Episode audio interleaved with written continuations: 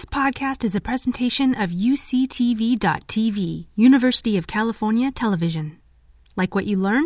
Help others discover UCTV podcasts by leaving a comment or rating in your podcast app. Manish is VP of Marketing and Operations in the Broadcom's Optical Systems Division. Um, he leads go to market and operational activity for the division responsible for developing and manufacturing devices and systems used in optical communications. And prior to Broadcom, uh, Manish was EVP and product line management of Source Photonics, where he led the company's entry into the data center market. And Manish holds a PhD in electrical engineering from the University of California, Santa Barbara, and a BS in electrical engineering from the University of Texas. Manish, thanks very much. And your talk is going to be titled Scaling Highly Integrated Optical Interconnects.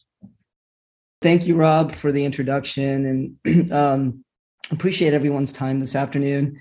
As I was hearing the last few talks, you know, this morning and, and just now, I was actually eliminating slides uh, as as a lot of it was was covered. But um, as I, I, go through the material, and I'll certainly present some of what Broadcom is doing in the integrated optics and CPO space, um, but um, I also encourage everyone as we go towards the end of the talk to really look at it from a lens of, um, you know, while we've invested early on for the networking applications and some of the more obvious, uh, in order to hit some of the more obvious benefits that CPO was targeting in high density networking, are we actually developing a platform at the device level that is um, scalable into many of the to solve many of the problems that were mentioned earlier uh, today.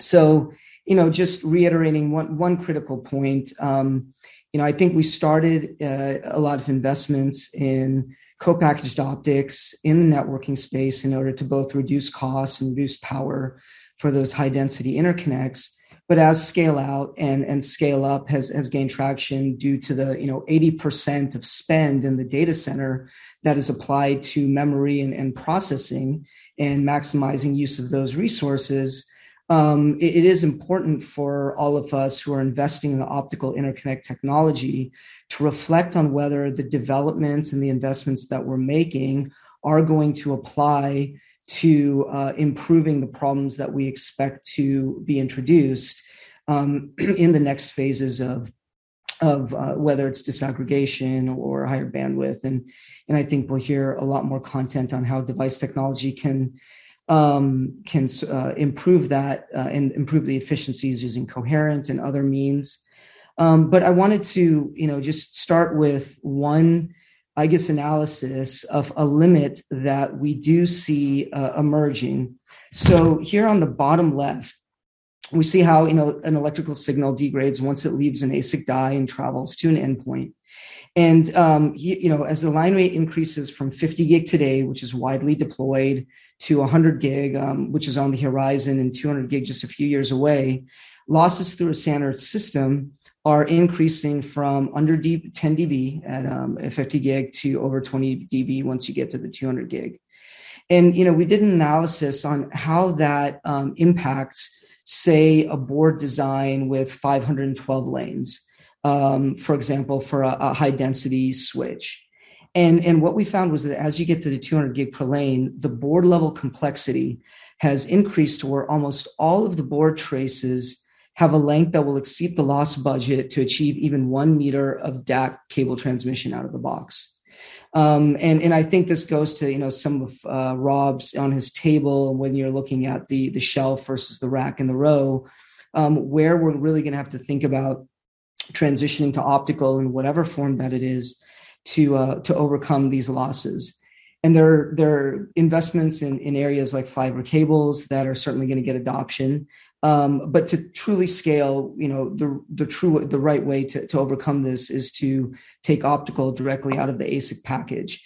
And, and these ASICs, which are going to require tens of terabits of die bandwidth, um, you know, there are ways of achieving that uh, through through highly integrated optics and, and co-packaging. So, um, you know, here's today's conventional optical transceivers. You can see on the left, for example, like a DR4 module that that um, we've designed in our division. And then we've also um, developed a, a, fully integrated module. So these are both, um, you know, effectively 800 gig gigabit per second modules, single mode transmission. But on the right, it's uh, the left is uh, built using traditional optics, right? Discrete optical components. And on the right, uh, you have basically silicon photonic chiplets in package. And in this case, what that means is you have your uh, photonic integrated circuit and your electrical integrated circuit that are die stacked. So two separate ICs, die stacked together, and then planarly mounted on a uh, common substrate. And in this case, we can achieve um, 30% fewer piece parts. So that is a um, very nice improvement. You know, your less material usage, uh, definitely lower power uh, consumption is, is capable in this mode but you're still going to take for 64 of these in order to get full bandwidth out of a uh, full optical bandwidth out of a, a 51t switch.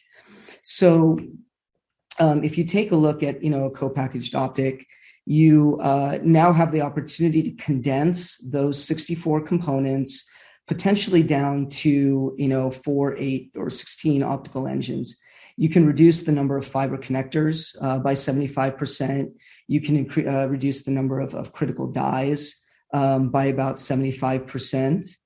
And um, and here's an example of what that looks like in the system. You can take, uh, you know, you've now taken all of those those pluggable modules and you've really condensed it down to what you see on this uh, inside the the red outline uh, below and uh, that that you know that is the first phase of efficiency improvement that um, I think the industry has been investing in uh, with co-packaged optics. So this is an example of you know one, of the products that we're we're developing. So you have a uh, core ASIC. Uh, in this case, it's an Ethernet switch, and you have four 3.2 terabit optical engines.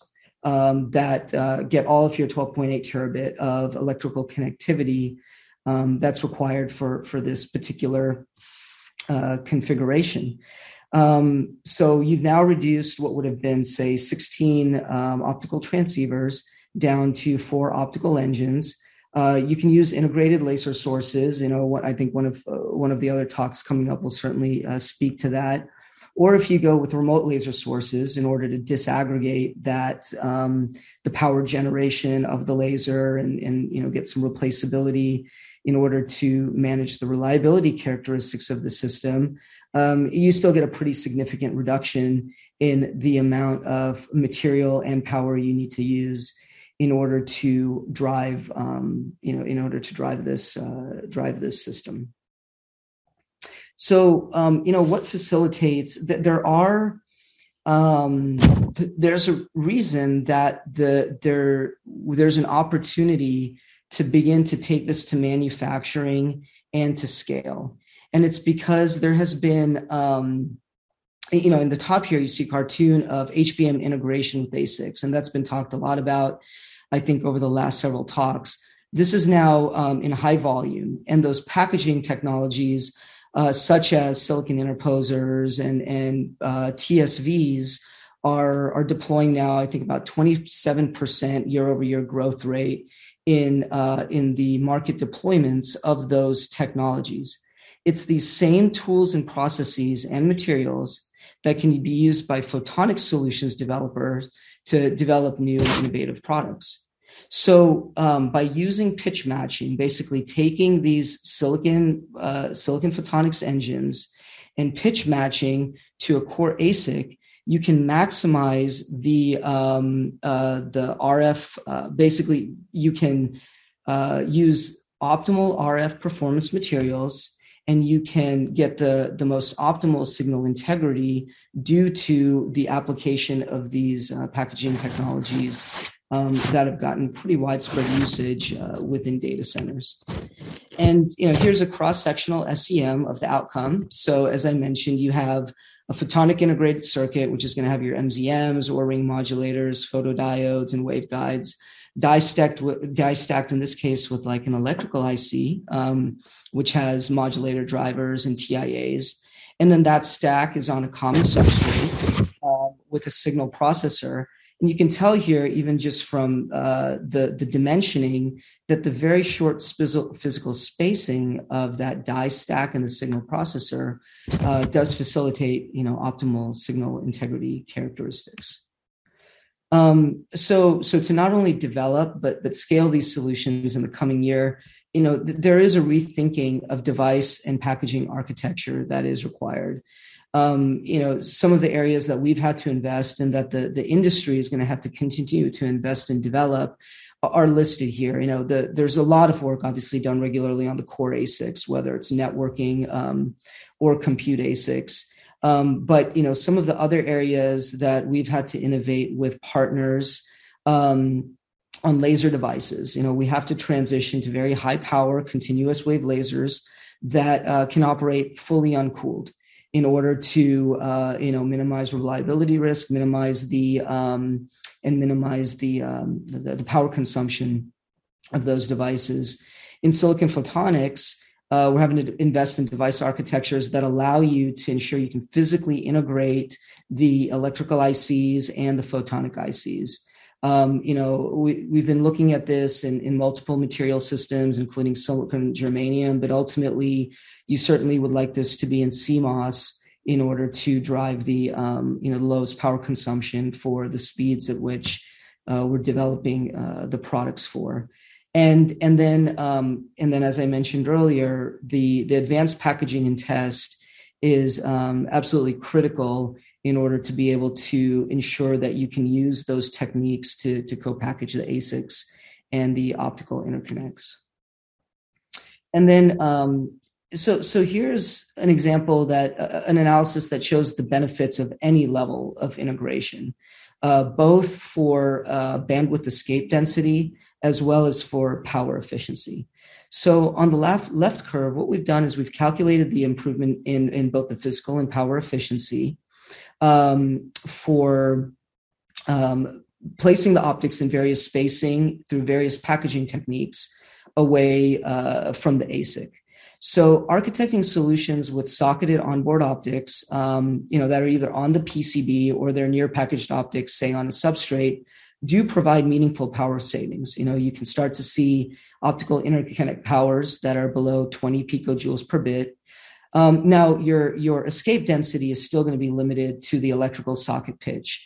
Um, that's not a constraint in many of today's um, applications, but based on the applications where you're trying to get, say, um, you know, terabytes uh, per die edge of a, of a core compute ASIC, that start, does start to become um, a limitation. As soon as you solder that chiplet to a common substrate uh, with an ASIC, your physical bandwidth limit transitions from the socket electrical fiber pitch, uh, socket electrical uh, pitch to the fiber pitch. And you can start to derive your, you know, exponential escape density by growing in, in the WDM domain. You know, realistically, uh, in, in, the next several generations with four or eight channels, especially if you're using for uh, like Mach-Zehnder modulators. Um, so on the right, we've translated that into optical internet connect power for 400 gig, 800 gig, and 1.6 terabit bandwidth, comparing pluggables and CPO. And you can see the benefits on the right. The pluggables are going to continue to improve. Um, DSPs will move and signal processing will move from 7 nanometer, 5 nanometer, and 3 nanometer. CMOS TIAs are already available on the market. But the, the fundamental need to perform the signal processing at the optical module will remain a limitation. Um, so if you compare these two you know, integration options, uh, on the left, you have the socketed versions. You know, the primary benefit and why this is certainly going to drive adoption in, in, in the next, um, in the early stages of integration is because it does provide flexibility. It is reconfigurable. Um, and, and, it does provide a multi-vendor eco, um, you know, a lot more multi-vendor options at the socket level. Uh, but then the silicon photonic chiplets in package um, do provide the long-term platform benefit of that of truly leveraging uh, semiconductor packaging capabilities in order to maximize your uh, power efficiency and your bandwidth density.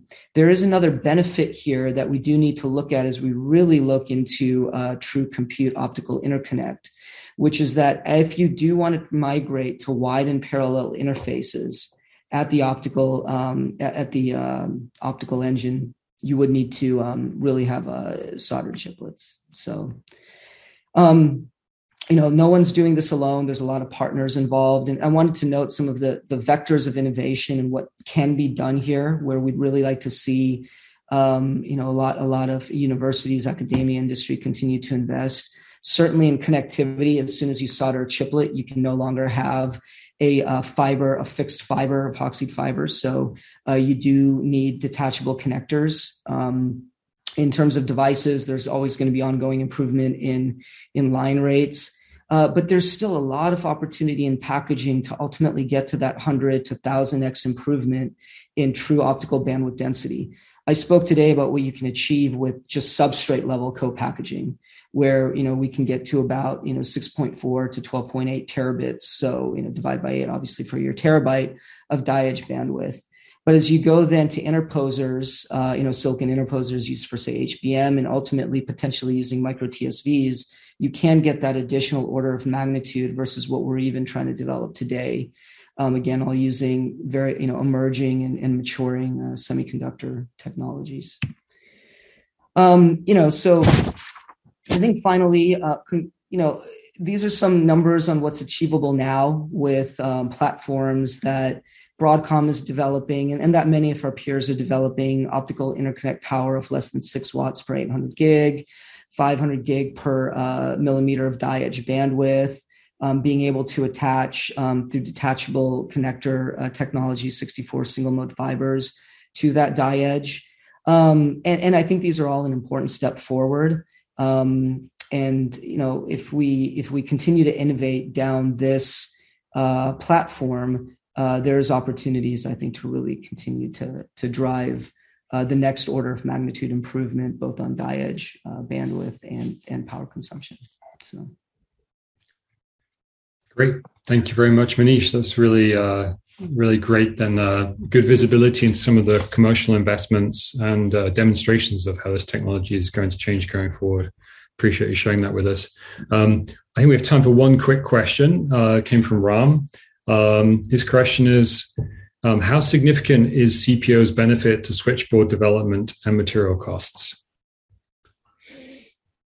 Um, there's a lot of uh, so, so there there's pros and cons you know it is new for the industry so if you're developing if you're developing a switch box um, and you're a system developer uh, you have to make you've got to start putting some time into understanding fiber routing strain relief um, because we're not at the phase yet you know where we are transmitting these optical signals say through the board um, there's there's a lot of new paradigms that are going to be re- needed on testability so, you know, who owns the testability? At what level can you test so that you're not, you know, throwing away the, the system at the very last level? Um, but there's also a lot of elegance and simplicity on the board design once those ramp up uh, pains are worked through um, in terms of power delivery, in terms of the space that's available for additional components on the board, simply because you're opening up a lot of um, uh, real estate on the board by compressing those uh, engines to to right next to the ASIC. So got it. Okay, great. Thanks again, Manish. You've been listening to a podcast by University of California Television. For more information about this program or UCTV, visit us online at uctv.tv